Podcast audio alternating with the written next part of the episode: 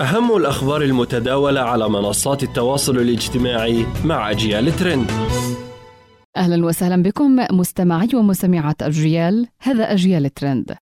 استبدال الفرسان بالعصفور يثير الجدل في الأردن حيث أثار إعلان البنك المركزي الأردني طرح إصدار جديد من النقد الأردني لتداول جدلا واسعا عبر مواقع التواصل الاجتماعي في الأردن بسبب استبدال رموز الثورة العربية وعلمها بطائر الجزم السينائي. وكان البنك المركزي الأردني قد أعلن طرح الإصدار الخامس من النقد الأردني للتداول بنفس فئة الإصدار الحالي 50 دينارا 20 دينارا 10 دنانير خمسة دنانير وفئة الدينار بدأ المركزي الأردني بطرح فئة الدينار دينار واحد للتداول يوم الاثنين السادس والعشرين من ديسمبر على أن يطرح الفئة الأخرى ضمن مواعيد سيتم الإعلان عنها لاحقا. بحسب البنك المركزي يتضمن الإصدار أحدث العلامات الأمنية المستخدمة في عالم صناعة النقد بالإضافة إلى تحسين جودة أوراق النقد المتاحة للتداول وإطالة عمرها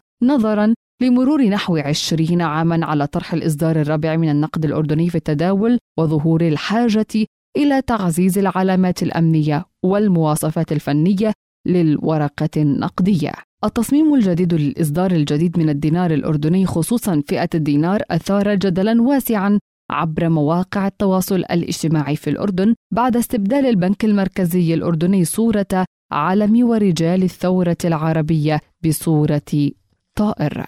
وطائر المدرج على الدينار هو الجزم السينائي ويطلق عليه أيضا اسم العصفور الوردي السينائي وهو يعد الطائر الوطني للمملكة الأردنية الهاشمية بسبب تواجده في منطقة جبال البتراء الأردنية وتشابه لونه الوردي بتلك الجبال.